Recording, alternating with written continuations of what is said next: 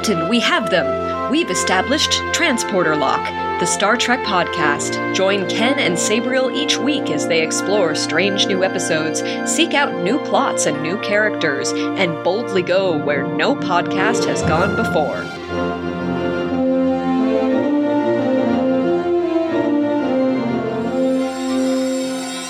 Hello and welcome to Transporter Lock episode number 121 for June 2023. I'm your co host, Chief Engineer Ken Gagne. The captain is away on shore leave this week, so we have filling in a very special guest. Now, as you all know, at the end of the Dominion War, Garak left Deep Space Nine, and that left this tailor shop uninhabited, unoccupied, unmanaged, and somebody had to move in to fill that gap. And so we have Mr. David Volante joining us all the way from Deep Space Nine. Hello, David. Hey, Ken. How's it going? It's good. How are you? I'm doing great. So I like I under- that it's episode 121. I like the uh, the the symmetry on that one. It helps me. It feels good to me. So right? You know, either way, you read it forward, backwards, the same thing. Uh, it's almost like one of the many episodes of Star Trek with time travel. You just doesn't know which order it's going in. Uh, but we are moving forward with this episode, and we have you calling in from Deep Space Nine in addition to your regular job, which we'll speak to in a moment. Uh, I understand that you are just a humble tailor. Is that correct? That's right. We, uh, you know, we we love. We just I like to uh, make clothes for people. I like to make them look good. I like to make them feel good. It's uh, it's my great joy in life. and I understand that even when you're not on Deep Space Nine, that is in fact your profession. You are the president and lead designer at Volante Design. Is that correct? That's right. I can't get enough of it. Uh, we uh, Volante Design is a company that I started uh, with my wife just over ten years ago. Um, we make clothing inspired by video games, comic books, uh, other pop culture things, as well as our own original fashion. Key, one of our biggest collections is our Star Trek collection. Uh, Star Trek is very near and dear to my heart, and it's been really fun to be able to make clothing inspired by every series of Star Trek that I can that I've gotten to so far, and I continue to expand it as I can. That's amazing. So, are we talking about like official Starfleet uniforms? Are we talking about alien races? Uh, what what sort of apparel? So, our Star Trek stuff mostly has been uniform uh, inspired. So, we've most of, we've gone through most of the series. We haven't done every single one of them because there's so many. Uh, but we, you know, we're continuing to expand it. But the alien races is a little harder because they often are the, well, there's it's just less iconic necessarily. There's less one there's less than one specific iconic look that we can draw upon. Whereas the uniforms, it's I mean, you know it when you look at it, what series it is, what you know, like what era it's from. It's and people really attach themselves to that uniform, so it makes a really good product. We did make a Klingon vest. We you know like we've done some other stuff like that, but Hmm. the vast majority is the uniform stuff. And when you say there are so many uniforms, Discovery must be driving you mad because there's the uniforms they started with, and then there's the TOS era, and then they move to the future. It seems like four seasons, four outfits almost. Yeah. Oh, yeah. I mean, in the future had multiple different like styles. Like they did the gray with the color division stripe, and then they did the color the division color main with a black stripe. And yeah, Discovery is one and then Picard is a whole other thing. They, it's like every episode they have a different. They're like a new person. He's wearing a different uniform. This is like a Starfleet uniform, but it's actually not a Starfleet uniform. There's just like they do that a lot. They're enjoying designing Starfleet uniforms. I think maybe to the detriment of the like uniformity of the series. Hmm. But that's a different. That's my. That's a personal opinion. And for example, uh, our listeners can't see it right now, but I'm wearing a shirt that just says disco because it's what yep. Discovery crew member wear when they're off duty. Uh, in the other room, I have some Deep Space Nine medical pajamas. That's mm-hmm. not the kind of stuff you're producing. You're actually making like production quality uniforms. Is that right? That's yes, sort of. Um, we don't do replicas. We are making uh, it's high quality clothing. Like everything we do is designed to be worn and and worn to death and beaten up and really like it's it's built like a Carhartt jacket, but fitted, uh, you know, like fitted like tailor fit. And we do this sort of in between thing where we're trying to, where we take inspiration, translate it into something that you could get away with wearing on a daily basis and really use as an everyday jacket. So hmm.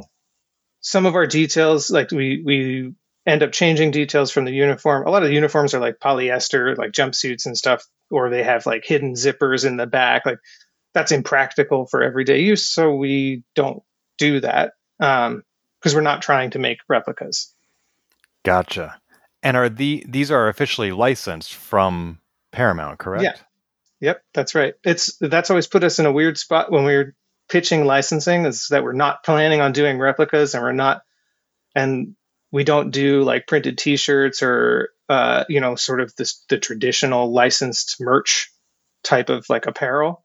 So we're in this weird space where we often have to like take some time to really explain the purpose of what we're doing which is for me to make clothing that people can put on and feel a like a deep connection to the series the thing that they love and it's not just you know, I've, I've got a logo on my shirt. Like the disco shirt, I think is one example or a sort of a, it's on the side of that. It's like, it's not a Star Trek logo. It's disco. They wear this on the sh- on the show. So it feels like you're in the show. You're, you know, you could be a crewman.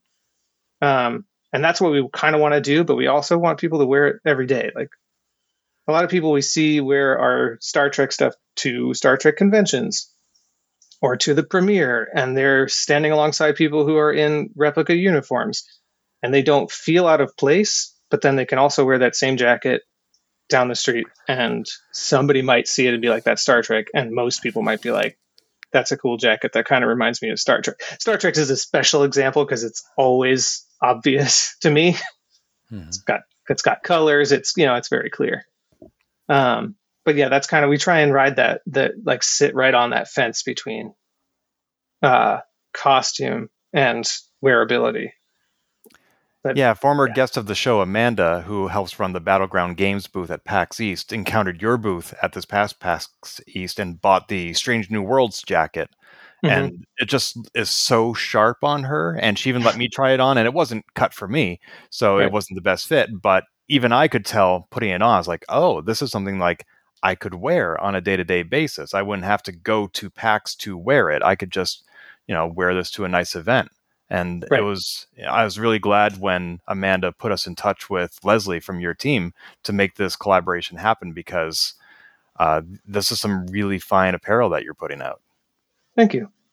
Yeah, we, um, I think for me as a, I've always been, I've always been sort of, I came from a costume design background right or a character design background. I've always I've been designing characters my whole life, uh, and I did an animation in college, and that's kind of where I came from. But I wanted to make clothing, so I design clothing as if it is a costume, but I but that can be worn every day, and so I have this like it needs to be practical, it needs to be sturdy, it has like needs to fit well. I think it's not for me just the color blocking that makes a Star Trek jacket or you know like makes a character look good on screen. It's not just like the red on the front and or red on the yoke or something like that. It's like it fits because they're usually custom made for the person on the screen. So the mm-hmm. fit has to matter not just the stuff like not just the look of it. And if you're already doing all the work to make a fitted thing and and put in the details for all the, the look to really feel authentic we use high quality materials and we've got something that it's not cheap. Our stuff is premium. All our stuff is handmade in the United States. It's you know it can be expensive. It can go up to we have some coats that go up to 700 800 dollars. Most of our stuff sits in the three hundred dollar range, um, but it's worth every penny. Mm-hmm. And these are exclusively jackets. You're not doing full body uniforms. We don't do full body uniforms. We have a couple of pairs of pants that we've launched, and we are working on developing more pants and shirts and things like that. But we started as a jacket company, and that's most of what you'll see on the website. Yeah, and as for the price range you mentioned, 300, 700, uh, but as you said, it's built in the USA, it's ethically sourced and manufactured, and we have a discount code for our listeners if you want to go to volantedesign.us and use code TRANSPORTER, as in transporter lock, and you can get 10% off your entire order. And that's not just for the Star Trek stuff you make, because you have other licensed products, including Assassin's Creed and Devil May Cry, which may appeal to the gamers in our audience. Uh, are there other brands that you're also working with? Um, we have some Lord of the Rings stuff. Um, we also that one is a that was an interesting one. It's kind of it's ever changing. Um, we also have a full series of of original collections um, that are not specifically inspired by any one franchise. They're our own IP, or uh, and they. But there's you know there's stuff that it all comes from the same ethos, like design ethos. So there is that there's the fit. There there is a sort of connection to uh, cool costumes that, but wearable cool costumes. So and that's all on our website. Yeah. When you say the Lord of the Rings designs are constantly changing, is that because of the Rings of Power series? Uh, no, it's just well, the Lord of the Rings collection is kind of different for us because it is it's licensed with Middle Earth Enterprises as opposed to WB or Amazon or something like that. So they that license is basically we have the rights to make things based on the text, um, uh.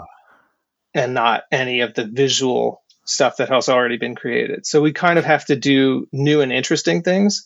And we've taken that as an opportunity to make smaller runs and really just do specialized stuff because it's kind of a it's a unique thing and it it's something that we're playing with.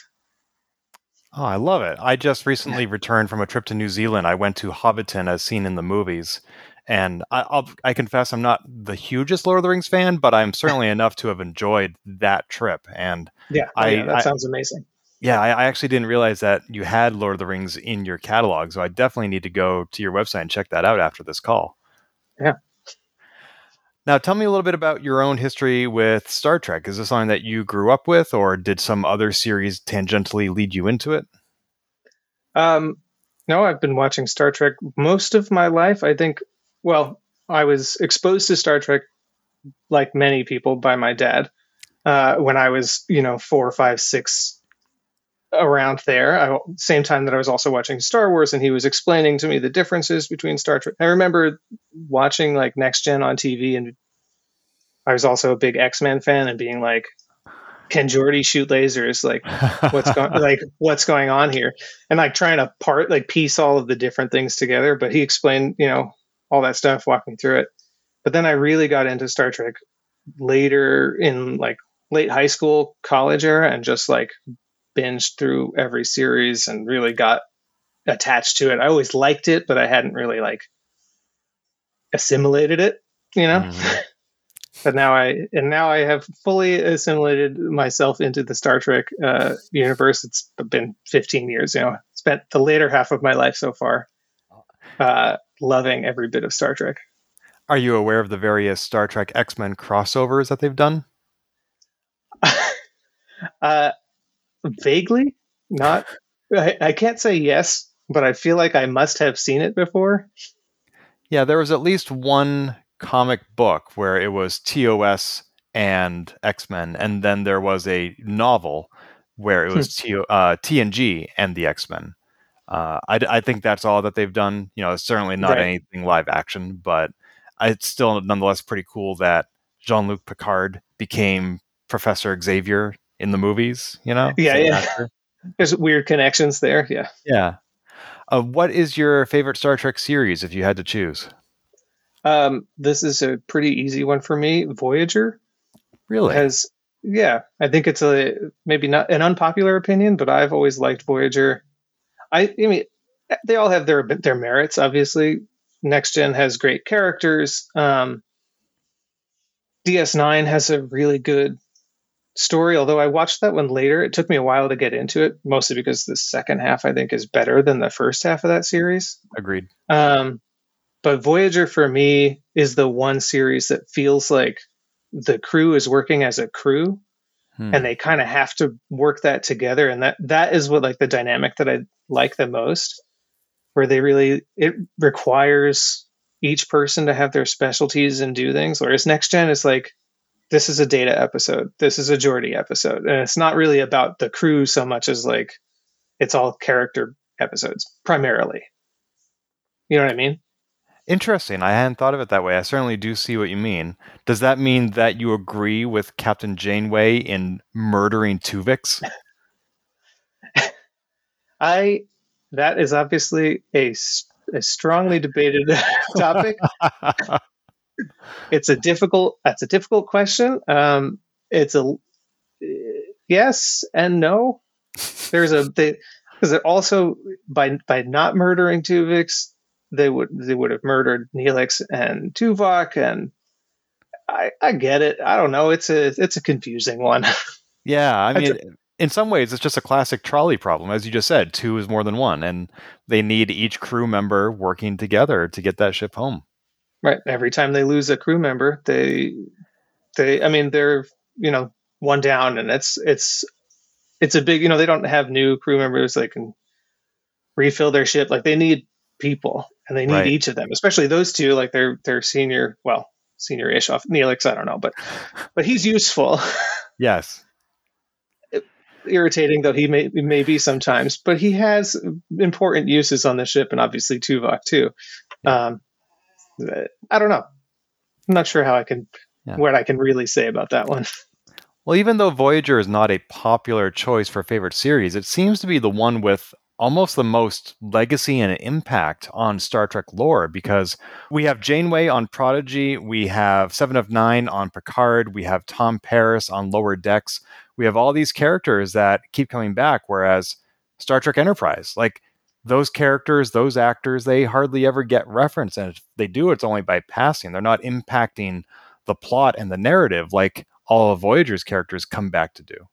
Yeah, even uh, beyond Voyager's characters, the entire like storyline of the Borg post Voyager, like in in the modern era, like Picard series and stuff. It's like that's all massively impacted by what happened in Voyager, um, as well as obviously tying back to Locutus and Picard's own experience with the Borg. But like, it's different in Picard as it was, you know, from from when it was in Next Gen because of what happened in Voyager. Right, right. And so I think Voyager, in some ways, even though it may not have been popular, was very important to mm-hmm. what has happened in the last 20 years. Not that we could have known that when Voyager was airing, but looking back, I don't know where we'd be today without Voyager. That's right. And now we have Strange New Worlds, which we're here to talk about today because season two just debuted this week. We have uh, the first of 10 episodes, that episode being The Broken Circle. And let me ask uh, before we get to season two, what was your impression of the first season of Strange New Worlds? Uh, I think the first season of Strange New Worlds is an extremely strong entry in the in modern Trek series. Uh, I mean, I it's my my opinions don't vary from I think the the majority opinion, which is that aside from Lower Decks, it's probably the best running series at the moment. Uh, all you know, in terms of like having enough new stuff and also tying in it or you know staying connected with the origins and like the history of Trek and the vibe of Trek and like you know like the the positivity, the optimism, the lights on the ship being on, you know, like those kinds of things. uh, small and, and large details. I think that's uh, Stranger Worlds is really cool that way, and Pike is a really interesting captain that hasn't really been it's it's nice to see him sort of expanded on from the cage and the various other like we all we only really know him from the series as like the one episode and then like when he the the, the return when he after you know after his accident hmm. so seeing what kind of captain he is with his crew and it's kind of casual but it's also it's not as casual as discoveries sort of family way of running a ship, which is kind of weird.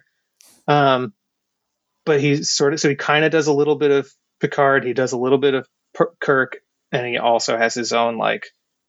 I also cook for my senior staff. Like you know, it's kind of cool. Yeah, yeah, yeah. How would you rank the five new series, those being Discovery, Picard, Strange New Worlds, Prodigy, and Lower Decks? Oh, I haven't I haven't tried this. I haven't done this before. I gotta say, probably Lower Decks is my favorite of those. Is that a weird? That's a weird choice. No, no. Lower Decks is fantastic, and I think even yeah. my co-host Sabriel ranks it as her number one. Yeah, I would say Lower Decks, uh, Strange New Worlds. I haven't watched enough of Prodigy to feel where it, it sits in there. I think it's a cool idea, but it's far enough away from the other series that it's hard to rank for me. Um, and then Picard and Discovery have their own pluses and my like they've had their own ups and downs. So those those three I'm going to put at number three. Okay, no, as a fair. sort of cop out. No, I get that.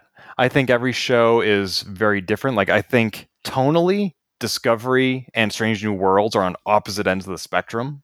Yeah. And I and I love them both for very different reasons. And I get frustrated with people saying like how this isn't Trek. It's like, well, Trek is about infinite diversity and infinite combinations, and that goes for the shows as well. And they can all be Trek. So I like all five for different reasons. I mean, I, I could I could rank them if I had to, but I just prefer to sit back and enjoy them all. Oh, I see. So you put me in the position exactly. Yep. You're just going to stand back and cop out fully. That's great. No, well, that's fine. I... no, no, no. I, I, would say either Discovery or Strange New Worlds is number one. Uh, uh-huh. Picard is number. Uh, no, Lower Decks is number two. Picard is number three, and Prodigy is number four. So a okay. tie for first, and then that's the rest of it. Yeah, that makes um, sense. I, eh. I could see that too. You know, that's a good. Uh, because Discovery is really interesting and it's so different from what we expect and i think it was necessary for the new era of trek to like it was a way of sort of separating the new era from the syndicated era of the series and and it without necessarily going too astray it does it sort of rides that line and it has a really difficult i think the showrunners had a really difficult position to to sort of do that and do it gracefully. Mm-hmm. Um, and like mo- like many of the series, it takes a couple of seasons to really get rolling, and it's you know, and to really find its its voice. Yeah, Discovery started in the past and eventually went to the future, which I think was a mm-hmm. good call. I'm surprised in some ways that Strange New Worlds is doing as well as it did because when Enterprise first aired back in 2001, it was set 100 years before Kirk, and a lot of people were frustrated because Star Trek is about looking forward and moving mm-hmm. forward, and Enterprise was taking a step backward, and that not only you know reduced the um, kind of technology that the uh, cast had available to them, but also constrained them to operate within Star Trek lore. Like there were certain things that they couldn't do because they knew what came next with TOS and TNG, etc. Right. And in a way, Strange New Worlds has that same constraint. Like this is the Spock that we know, the Uhura that we know, and they can only do so many things. Like we know that the love interest between Spock and Nurse Chapel probably won't go anywhere. Yeah, because it doesn't in TOS, and that's a constraint. And nonetheless, they're trying to tell a story there, and right. so it, it's interesting to me that they are doing it so well. Yeah, no, I think it's uh, it's a credit to the showrunners and the and the cast that they are playing it. They're playing it off. I think they're you know they're managing it really well. Um, it feels you know you you still watch it and you're like is this just going to end up creating a different timeline because I'm interested in like where these storylines are going? Like, even though I know that they can't go that direction, uh, you know, like we like Pike. We know Pike is having his thing. Is he going to somehow change his fate, which would retcon his like that can't really happen, probably, but also I wouldn't put it past them trying. Like, so we'll see how it goes. But mm-hmm. definitely the first season I think is really strong, and we'll see how the second season sort of carries the the torch. How do you think the second season has started so far? What was your overall impression of the Broken Circle? I have I have some thoughts about it. I think overall, I think they started pretty strong with the episode. Parts of the episode had some bits that I'm not so that I'm kind of iffy on, um, but I'm sure we'll get to that. Uh, but I think that it's a strong start. It is. It feels like they might get a little bit more in the weeds than the season. Season one was fun and a little bit uh, heavy sometimes. Like it managed that really well. I wonder if it's this is the second season is going to be too dramatic. To you know, like that's I'm wondering about that.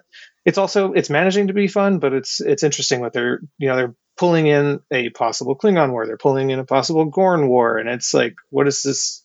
Is that is it going to be a war series? Um, yeah, that's yeah, my because, like initial sort of thoughts on the the episode. Yeah, because as you said with Deep Space Nine, the second half was much stronger, and that's the half that focused on the Dominion War, and it was pretty dark and heavy. Except they still made time to go to the holodeck and play baseball or hang out with mm-hmm. Vic Fontaine, but the overall tone was still pretty dark. And you're right, we have potentially two wars simmering here. They seemingly have averted one of them, but there wasn't a lot of humor or banter in this episode, especially with Pike being elsewhere. You know, he really wasn't in this episode. He took his shuttle for a five day round trip and left Spock in command. And I think historically on this series, a lot of the humor comes from Pike. So when he's mm-hmm. absent, mm-hmm. it does tend to be a bit more serious. Right. He does smile more than most of the other characters. it's just something he brings to it. And he tries to, I think, and that's something I like about him as a captain from season one is that he tries to be like he's serious and he gets emotional with his crew, um, but he also is like, yeah, but we're also going to have some fun. Mm-hmm.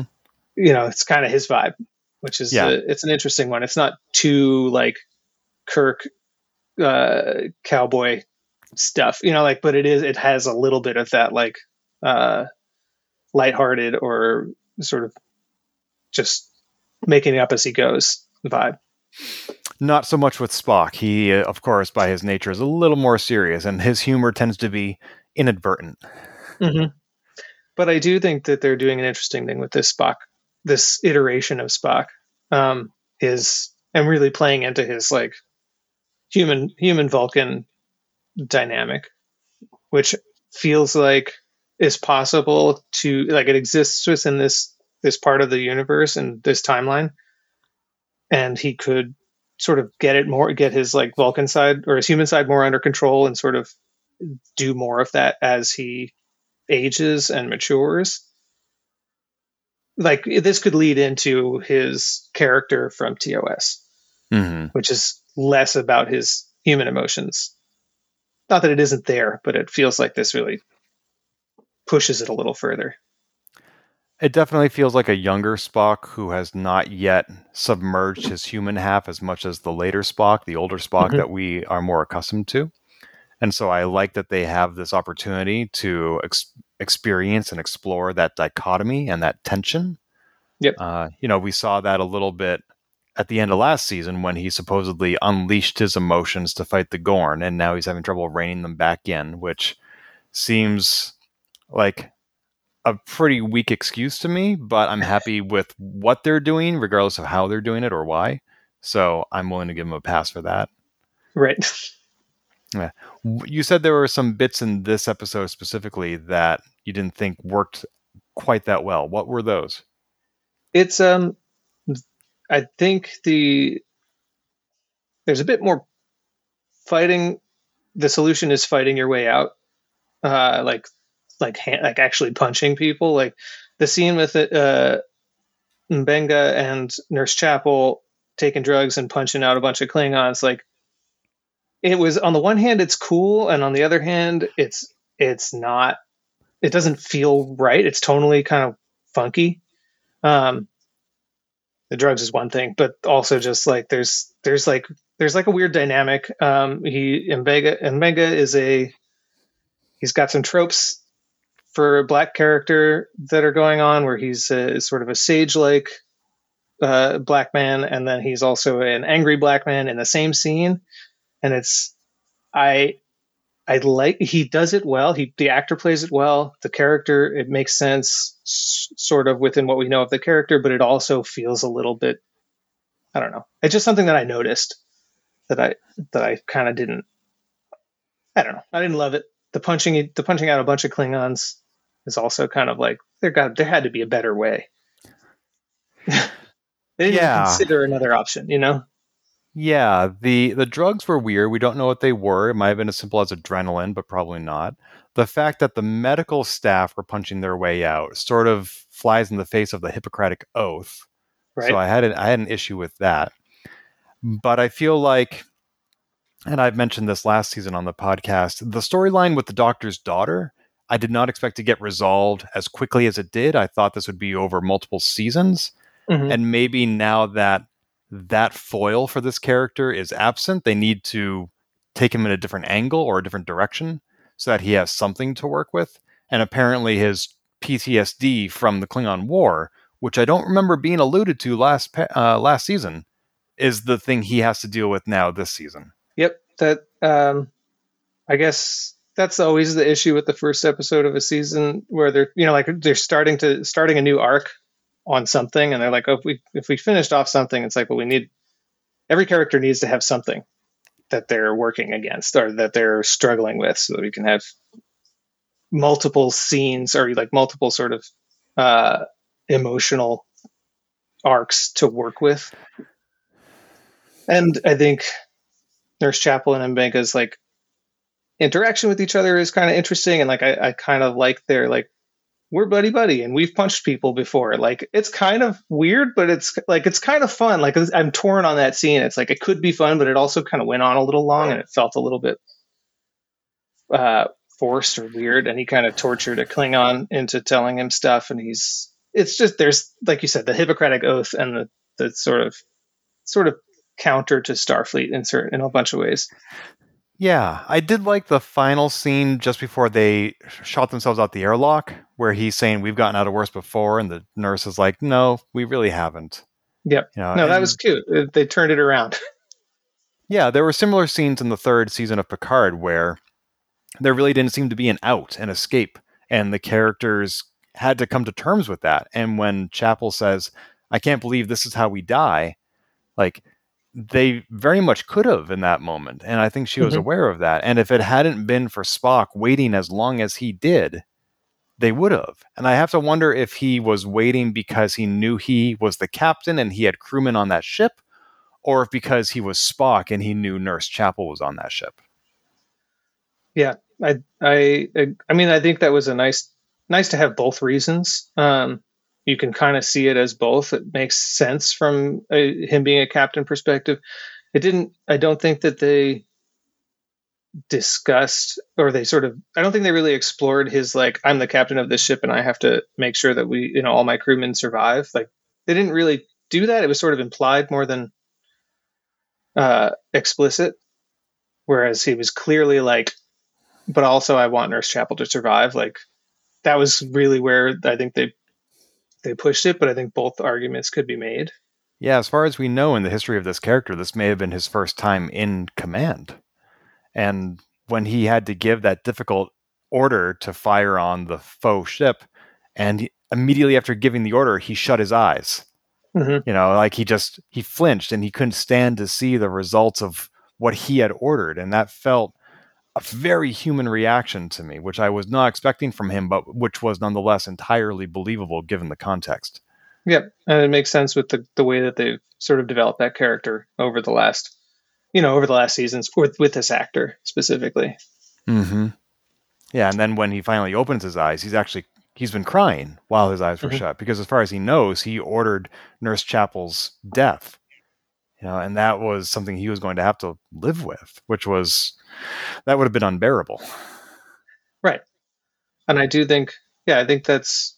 I thought that was a good scene. I thought that was a good way of sort of uh, capping it. I think it it turned around this the other you know the, the other scene around them fighting and all that stuff, which was I think maybe it was only five minutes, but it felt like the the middle section of this of the episode for me. Yeah, there was one shot, uh, speaking cinematically, in the fight scene that struck me as odd when they open up the hatch in the floor to drop down to the lower level, and the camera flips around while Mhm. they jump, and then when they land, it flips back. And usually that's done, for example, at the end of season two of Discovery, when uh, Captain Georgiou is fighting. It's that's usually done to imply a shift in gravity Mm-hmm. and that was not the case here like they were not walking on the ceiling. There was no loss of anti gravity or whatever. And so it struck me as almost unnecessary. I know it's just one quick shot in the series, in, in, the episode, but it really caught my attention as something very intentional. And I don't know what they were doing or why. what the intention was? Yeah. Yeah. No, I agree. That's that. I noticed that shot as well. And it was like, uh, I guess it was, I think it was right after or be, like it was right around the same s- sequence as um, Ortegas flipping the ship hmm. to while fight while chasing the you know like to to avoid torpedoes and stuff. And I think maybe just for a it, it felt like it was just like well just make it more dramatic like this is a fight scene like let's do this. I don't know maybe it didn't feel dramatic enough that they just open a hatch and drop through the floor like and land. To me, that works. Like, just get out of here. You know that that was a that could have been fine on its own. Like, oh look, there's a door. Like, jump down. Yeah. Uh, we we're we're trapped. We have enemies on all sides, but turns out there's a trap door to the the next deck down, and they won't chase us right fast quickly enough. I don't know. Whatever. There yeah. was one other shot though that also caught my attention. There were only two shots in the entire episode. That was one of them. The other one I really liked. It was near the very beginning when they were hijacking or stealing the Enterprise, and they go to warp out of the solar system, and the camera perspective stays on the ship, and the planets and everything around them warps. Hmm. And we're we're much more accustomed to, you know, a high pitched whine, and suddenly the ship disappears into the horizon with this blue streak behind it. And like yep. so the we the viewers are stationary and we're viewing the ship going away. And in right. this case, we got to view the ship moving from the perspective of its hull. And I don't think in like 900 episodes of Star Trek, I can't remember ever having seen that before. Right, from the outside of the ship, but staying with the ship. Um, yeah, as opposed to like because we've seen it from the inside of the ship. Obviously, we see you know we see the stars stretching out and things like that. But we, but I agree. I I can't remember seeing that either. I can't I can't say that it, that shot stood out to me, but I I I might go back and watch it.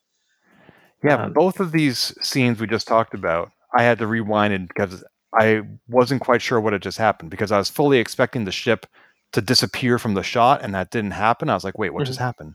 And then when they jumped down to the lower deck and the camera flipped around, I was like, did the gravity fail? Did I miss something? So I rewound that too. And, mm-hmm. you know, both times my confusion was resolved, one satisfactorily, the other time not. the other time was just like, was that just for fun?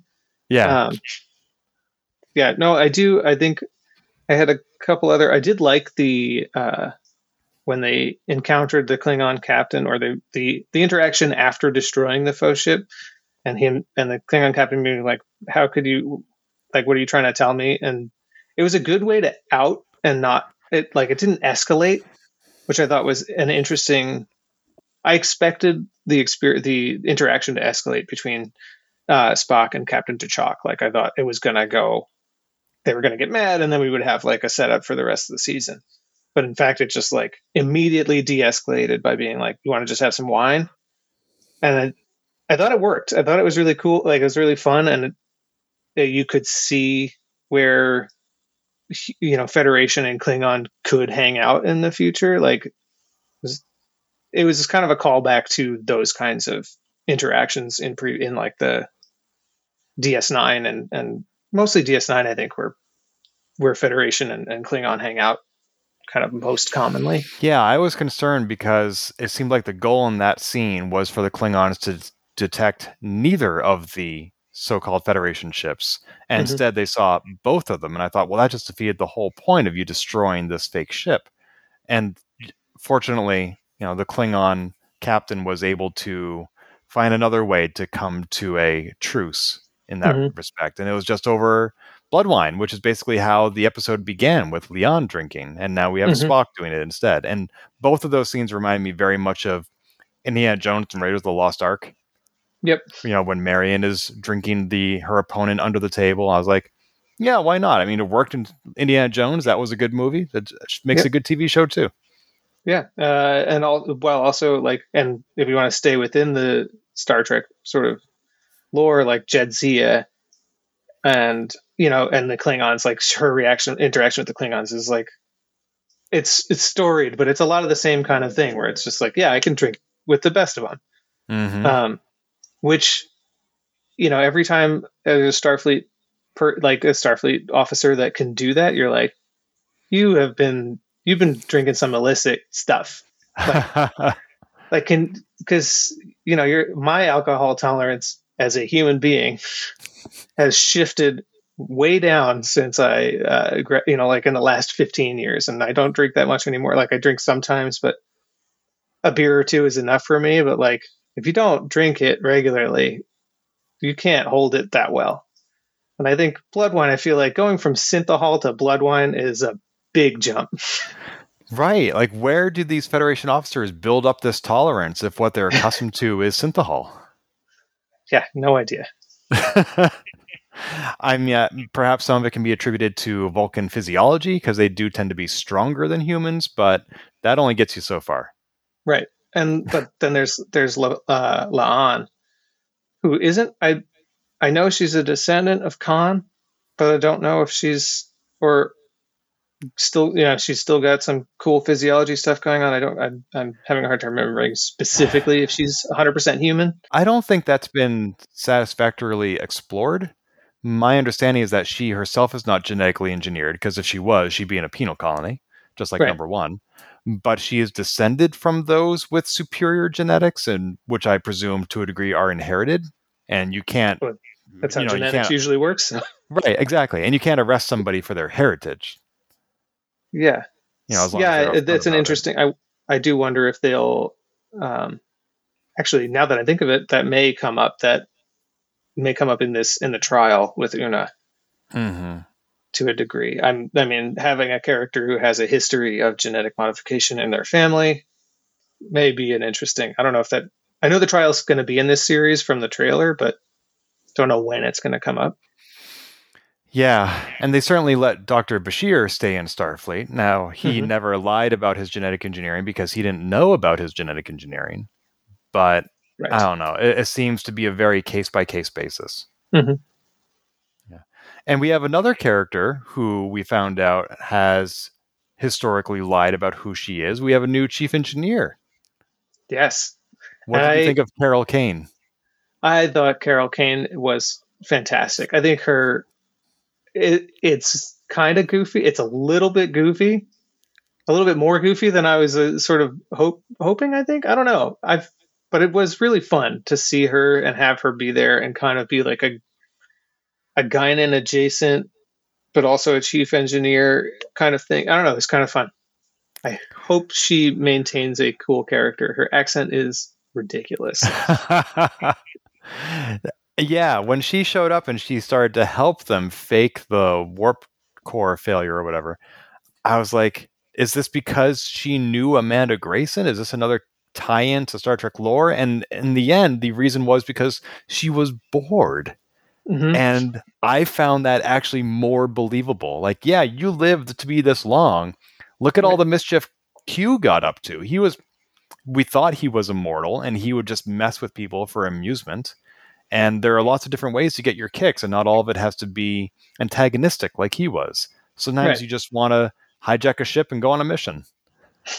it seems like these people are going to do some fun stuff. I'm going to join that party. Like, Right. Kind of, kind of the vibe, and it was a good one. I think. It makes me wonder what her Starfleet record is like and what other mischief she's gotten up to. Because this can't be the first time she's done something like this.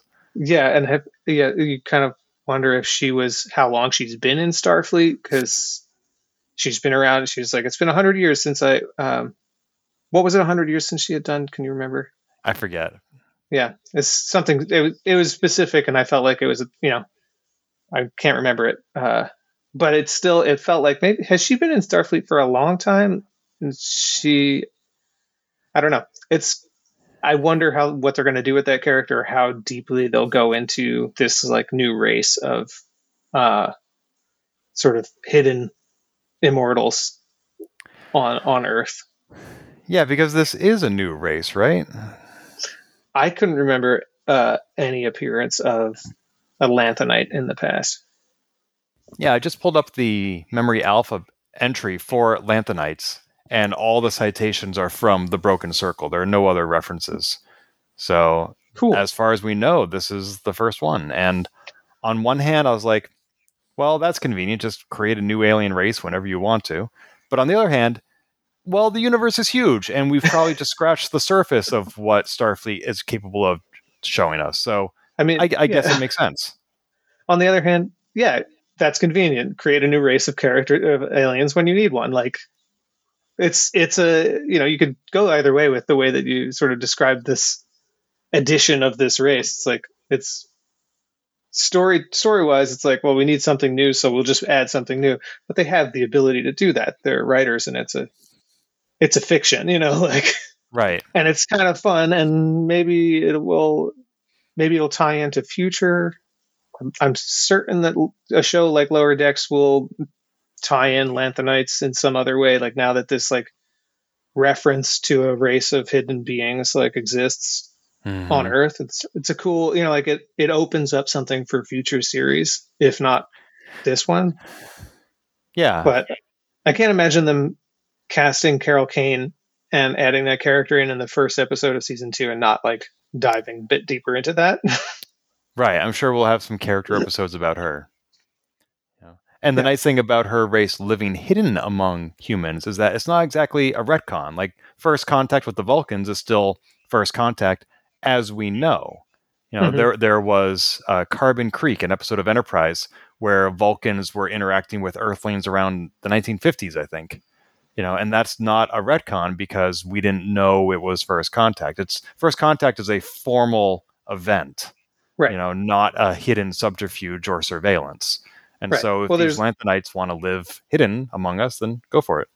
sure there was also that uh that time spock in the 80s was hanging out in san francisco and saving whales or stealing whales stealing whales Safe. to save whales in the future right, right. Yeah, there have been so many time travel episodes and so Yeah. many aliens have crossed paths with Earth. I mean, I think Q helped save one of Riker's ancestors during the Civil War.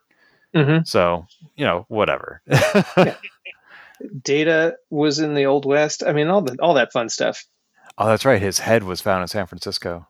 Yeah. Another aspect of this episode that I found interesting was the whole false flag uh, maneuver that the Broken Mhm. Circle was conspiring to reignite the Klingon War.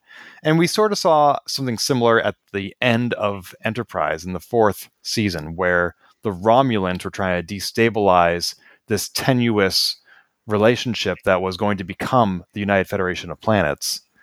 Um, do you think that that was going back to that well? Uh, was it unoriginal, or what did you think? I think the the the false flag arc. I mean, if it doesn't continue beyond this episode, I don't feel like it necessarily is unoriginal because it is.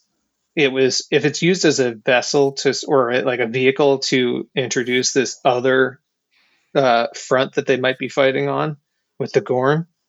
Um, and then they kind of if they just kind of leave this behind in the broken circle, you know, if it doesn't happen again, it's fine. It it's an episode starter, it's a season starter. It gets us going. It sort of, but it doesn't become like a, a long running thing. I don't know. It, it didn't bother me. I thought the idea was interesting. I think the idea that they were like, let's just build a ship that has like Discovery's saucer thing. Like it had the it had the ring and then a saucer within the ring, which I thought was.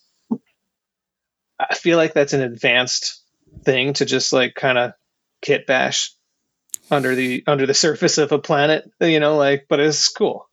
Yeah, I hadn't examined the design of that ship as closely as you did, and that's a really good catch about the Discovery era design. When I first saw the false flag operation occurring, I, I immediately thought of Enterprise. I was like, oh, they're going back to that well. But then I was like, Ken, are you really going to criticize writers who have 900 episodes behind them for using one plot from 20 years ago?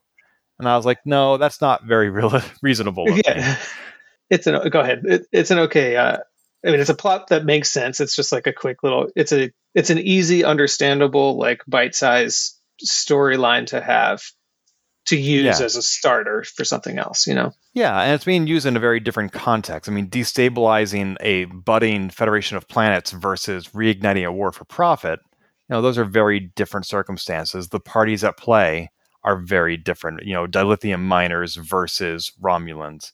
Mhm. And, you know, t- to your point about the ship being kit bash, there's really, I can't expect Star Trek writers to really do truly original things. What we can do is expect them to do familiar things in new contexts or for new reasons. You know, mm-hmm. they're sort of kit bashing the history of Star Trek. Right. And and and I'm okay with that because odds are most people haven't seen all 900 episodes of Star Trek. Yeah, I haven't. I've watched most of them, almost all of them.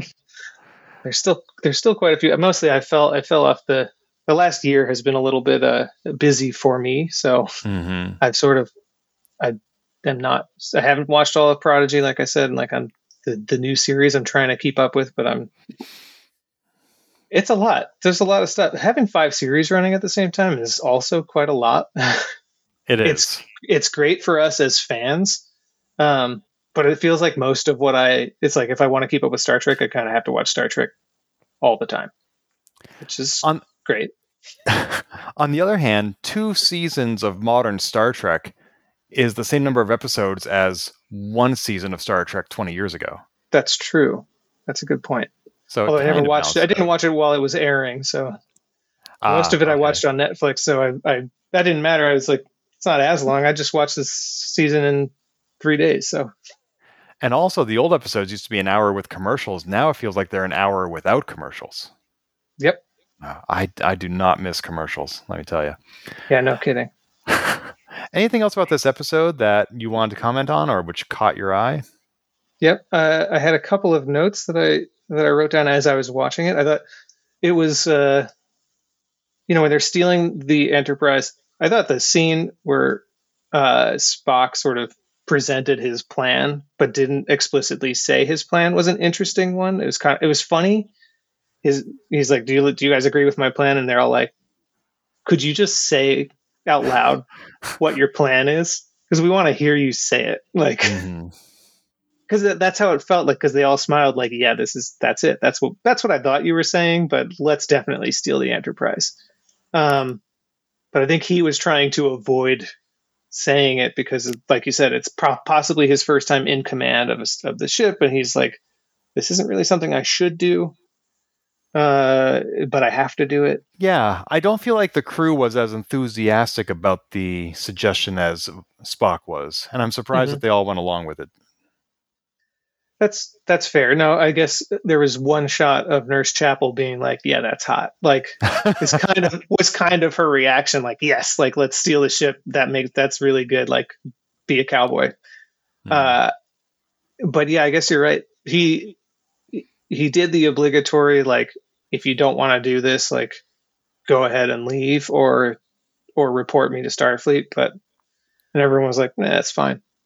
Hmm. it's kind of their reaction you know like eh, yeah let's do it. Let's just steal the ship. Yeah i mean we have so many instances where captains have gone against orders and they've given their crew the opportunity to dissent and i don't think i've ever seen it happen. Like even data said to hell with our orders. Right. Uh, i do think it would be interesting if somebody did at some point. Yeah, I think it'd be interesting and realistic because, like, there's this one guy saying, uh, "This is a bad idea. I'm out. Thanks." Yeah. yes, and that one guy is probably Boimler. Like, no, we can't. we can't break the rules. Well, like I remember as a little kid in grade school, if the class was getting particularly rambunctious, like I could tell the teacher was about to give everybody detention, like everybody in the mm-hmm. room. And so I'd raise my hand and say, Can I go to the bathroom? She's like, Sure. And I go to the bathroom. And when I came back, while I was gone, she'd given everybody detention. And I was like, Can we I be exempt because I wasn't here when it happened? She's like, Sure. And I was like, Great. Yeah, smart. Everybody gets attention except me. That's very observant of you. yeah. You, you, you start to see the boiling point approaching. And so, yeah. kind of like with Star Trek, like if everybody's about to do something that could get them court martialed, I might want to be like, um, I have to go to the bathroom.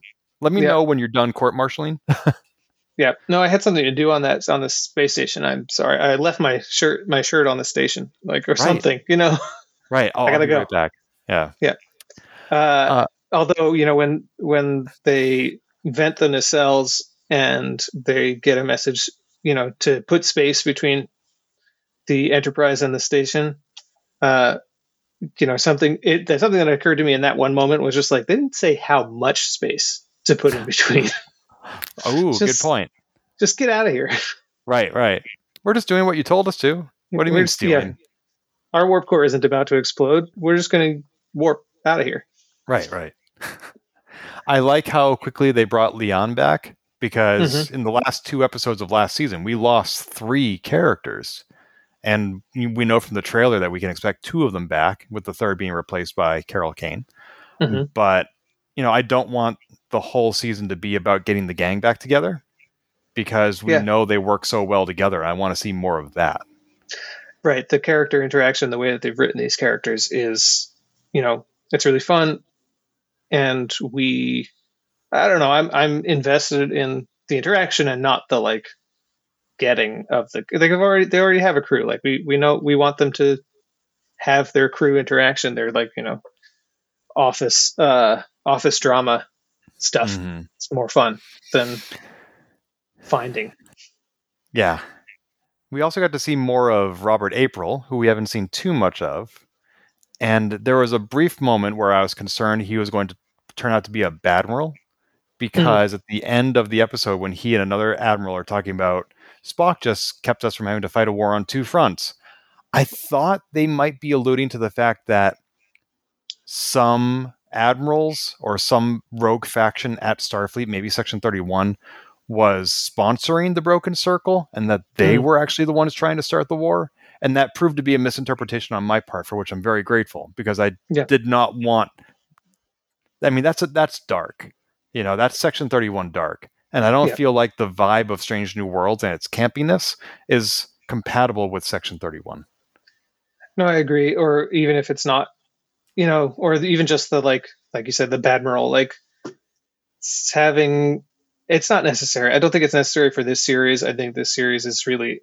They call it Strange New Worlds. It's about exploring new things. It's about facing external forces.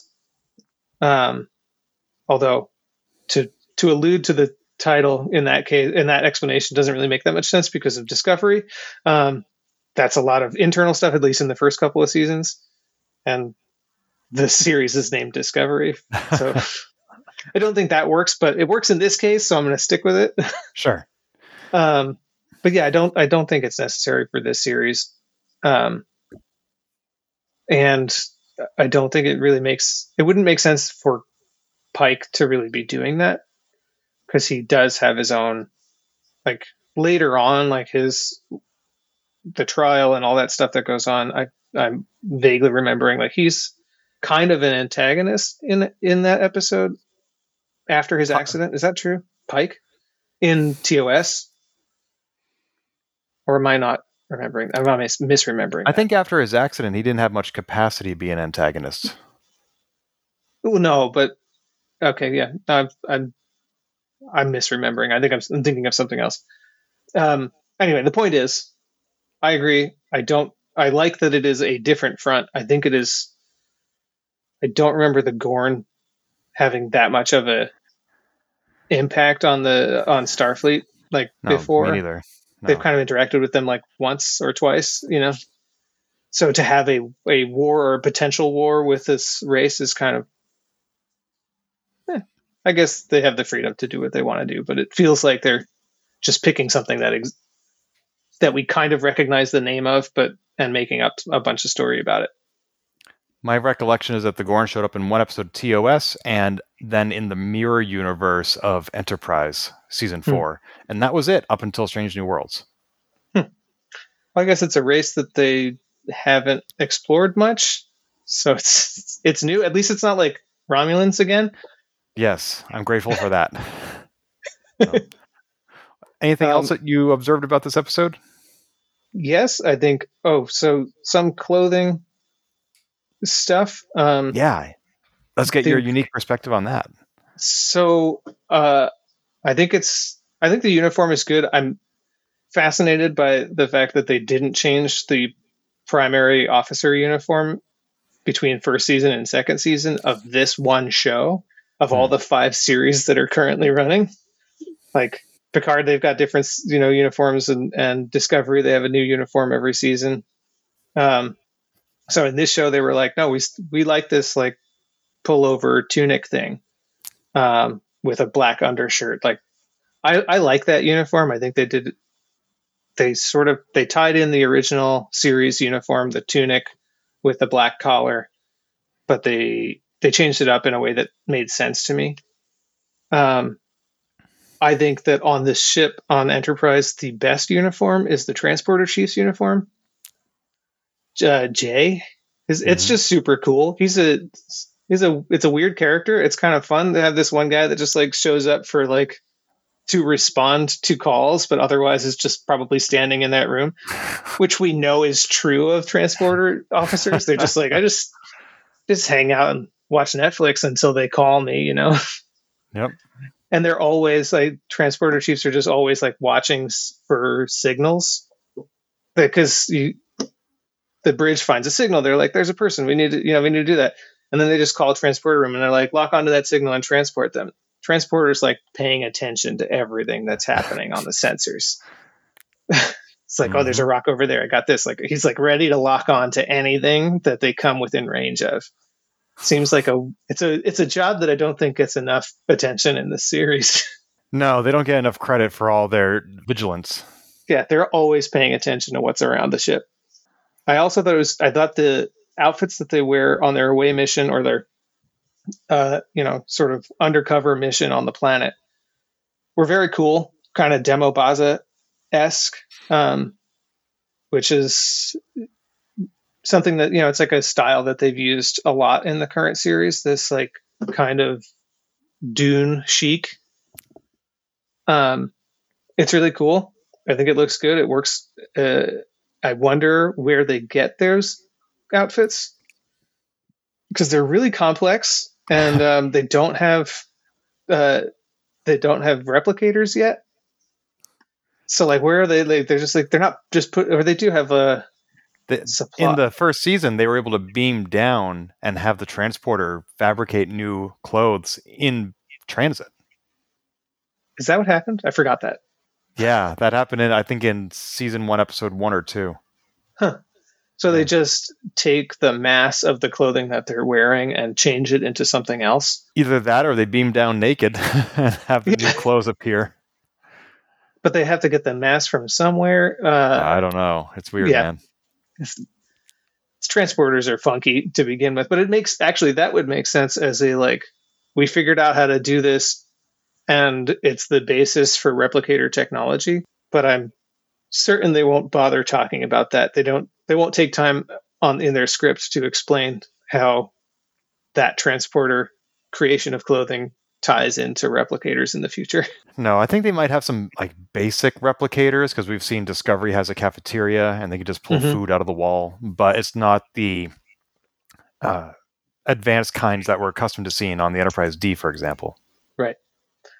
Um, yeah, they did have something like that in an old. I think was it in TOS? They had like they had like a weird locker they could like pull out a sandwiches from. Um, I'm vaguely remembering.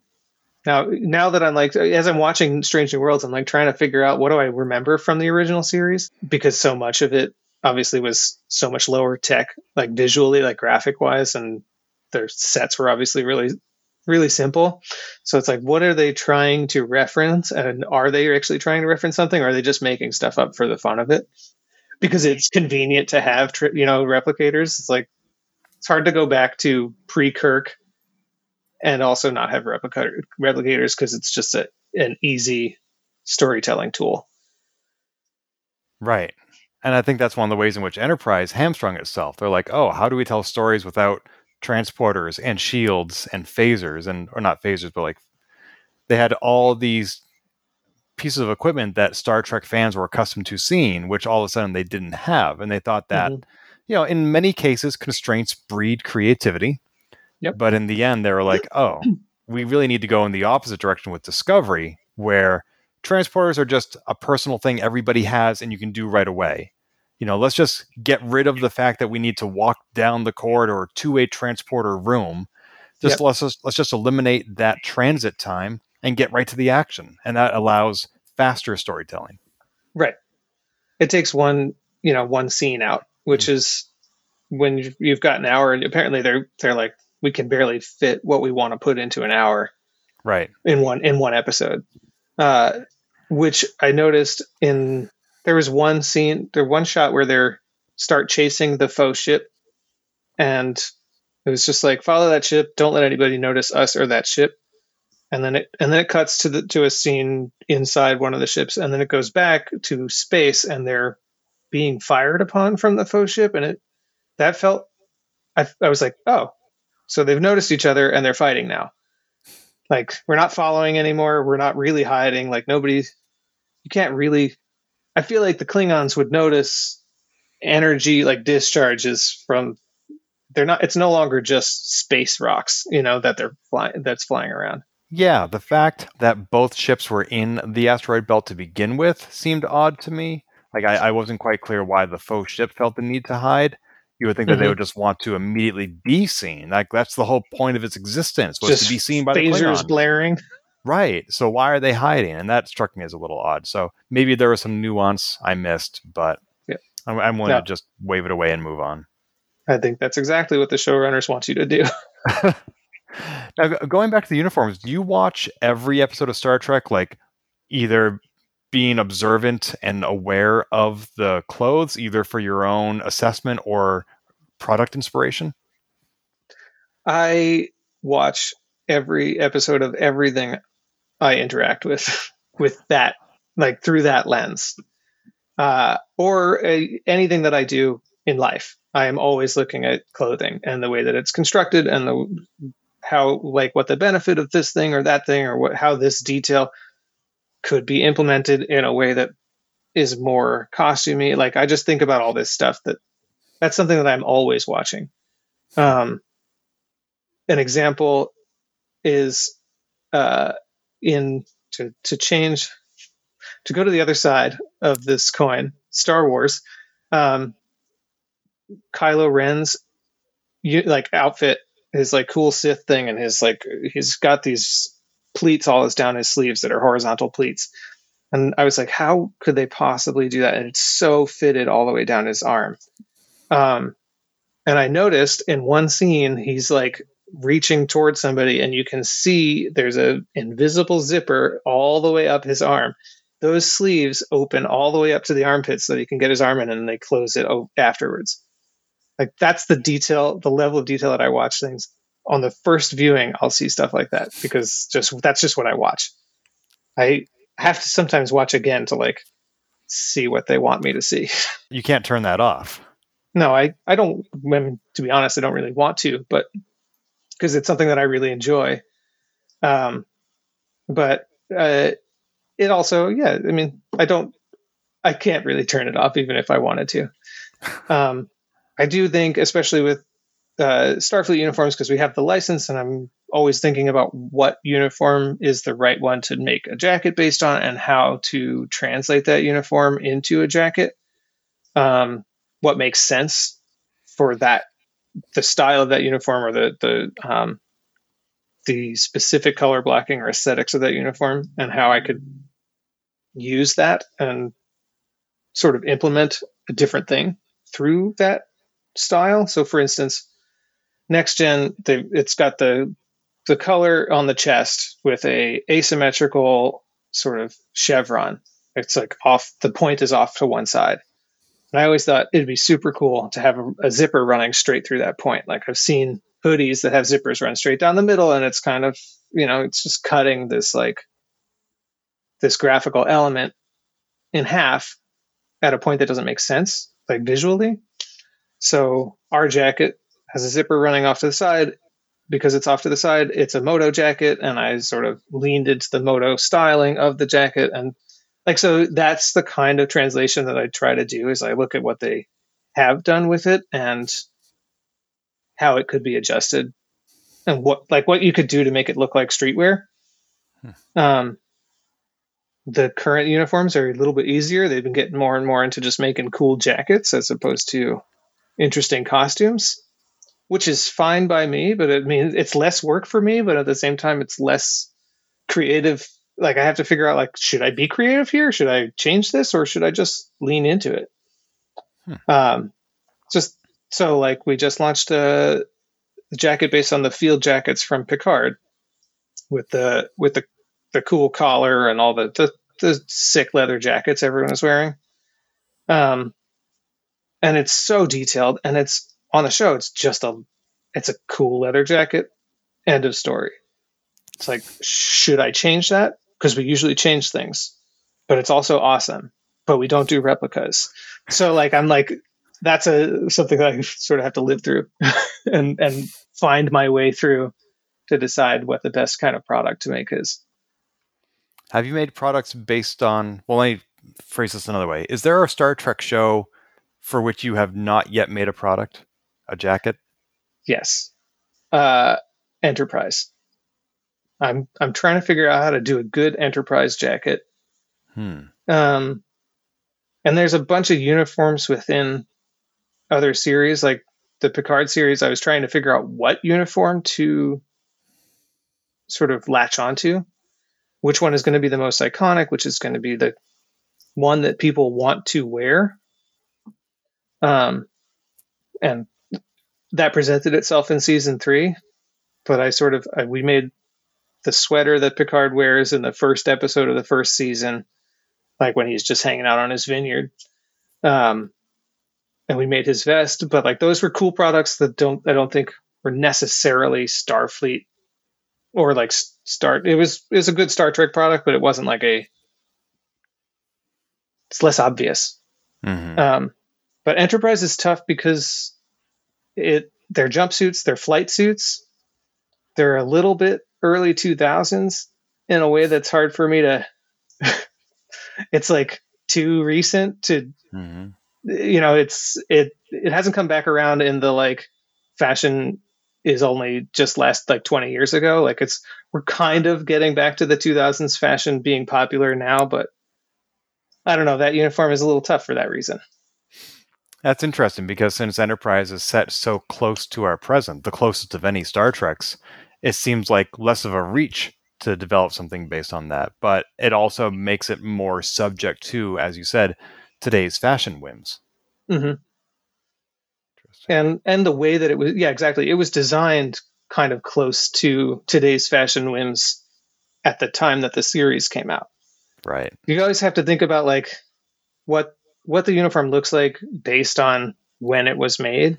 Right now the uniforms that are being designed are they're sleek they're tailor fit they wear open jackets like the a lot of the characters in this series like leave their jacket unzipped even partially like uhura's is not zipped all the way up um, they had this like the the away jacket from last season, the gray with the the cool piping. Like they wore that open over their like division color tunics hmm. because the jacket is gray. They were like, let's just make a cool gray leather jacket. And if we wear it open, you can still see what color everybody is wearing. and it's casual and badass. Like, you know, like that's kind of the style that we're doing right now, which is appropriate for modern fashion. But like you look at Next Generation, the first season is these are these like fitted jumpsuits that are kind of X Men like, hmm. and then it gets into this like jumper and and pants thing, which is sort of a box shape with a cinched waistband that's kind of a hoodie that's like late 80s early 90s kind of like over slightly oversized.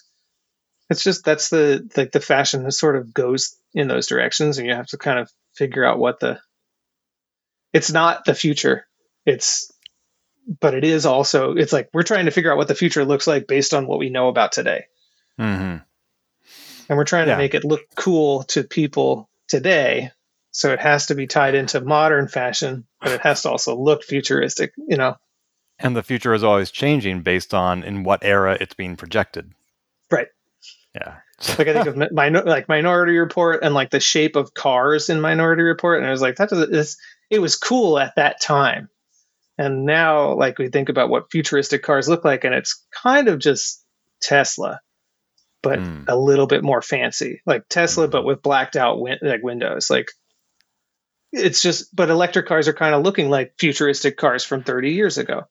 Anyway, that's that's a whole the the way fashion is designed is kind of my whole that's my expertise No, no, I love it. That's one of the. I love having this insight. It's not something that a lot of viewers have into Star Trek. It's not something that they are consciously thinking about. And it's great to hear from somebody who is. And mm-hmm. the fact that you take those perspectives, those observations, and you turn them into these high quality handmade jackets is so impressive. I mean, like I said, the one that I got to try on was just, I would love to have that in my wardrobe. And I know that if I wanted to, I could just go to volantedesign.us and use code transporter, all caps, for 10% off my order.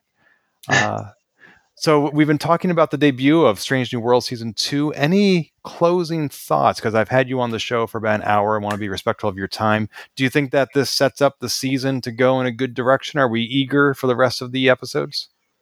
Uh, yeah, I'm. I'm eager for them. Partly because we didn't get enough Pike in this episode.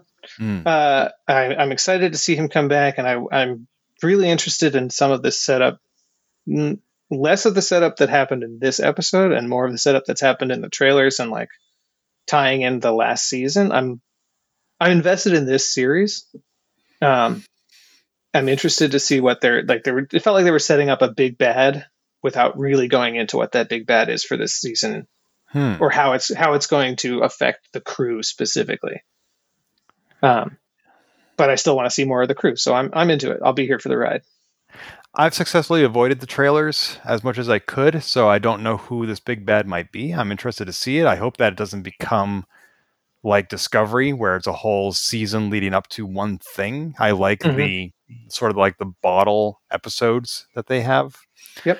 Um, and yeah, we need to see more Pike. We have all 10 episode names available. So we, if we wanted to glean something from the episode list, we know what episodes are going to be airing and what dates and roughly who's going to be directing them. There's at least one episode by Jonathan Frakes, who is always fantastic.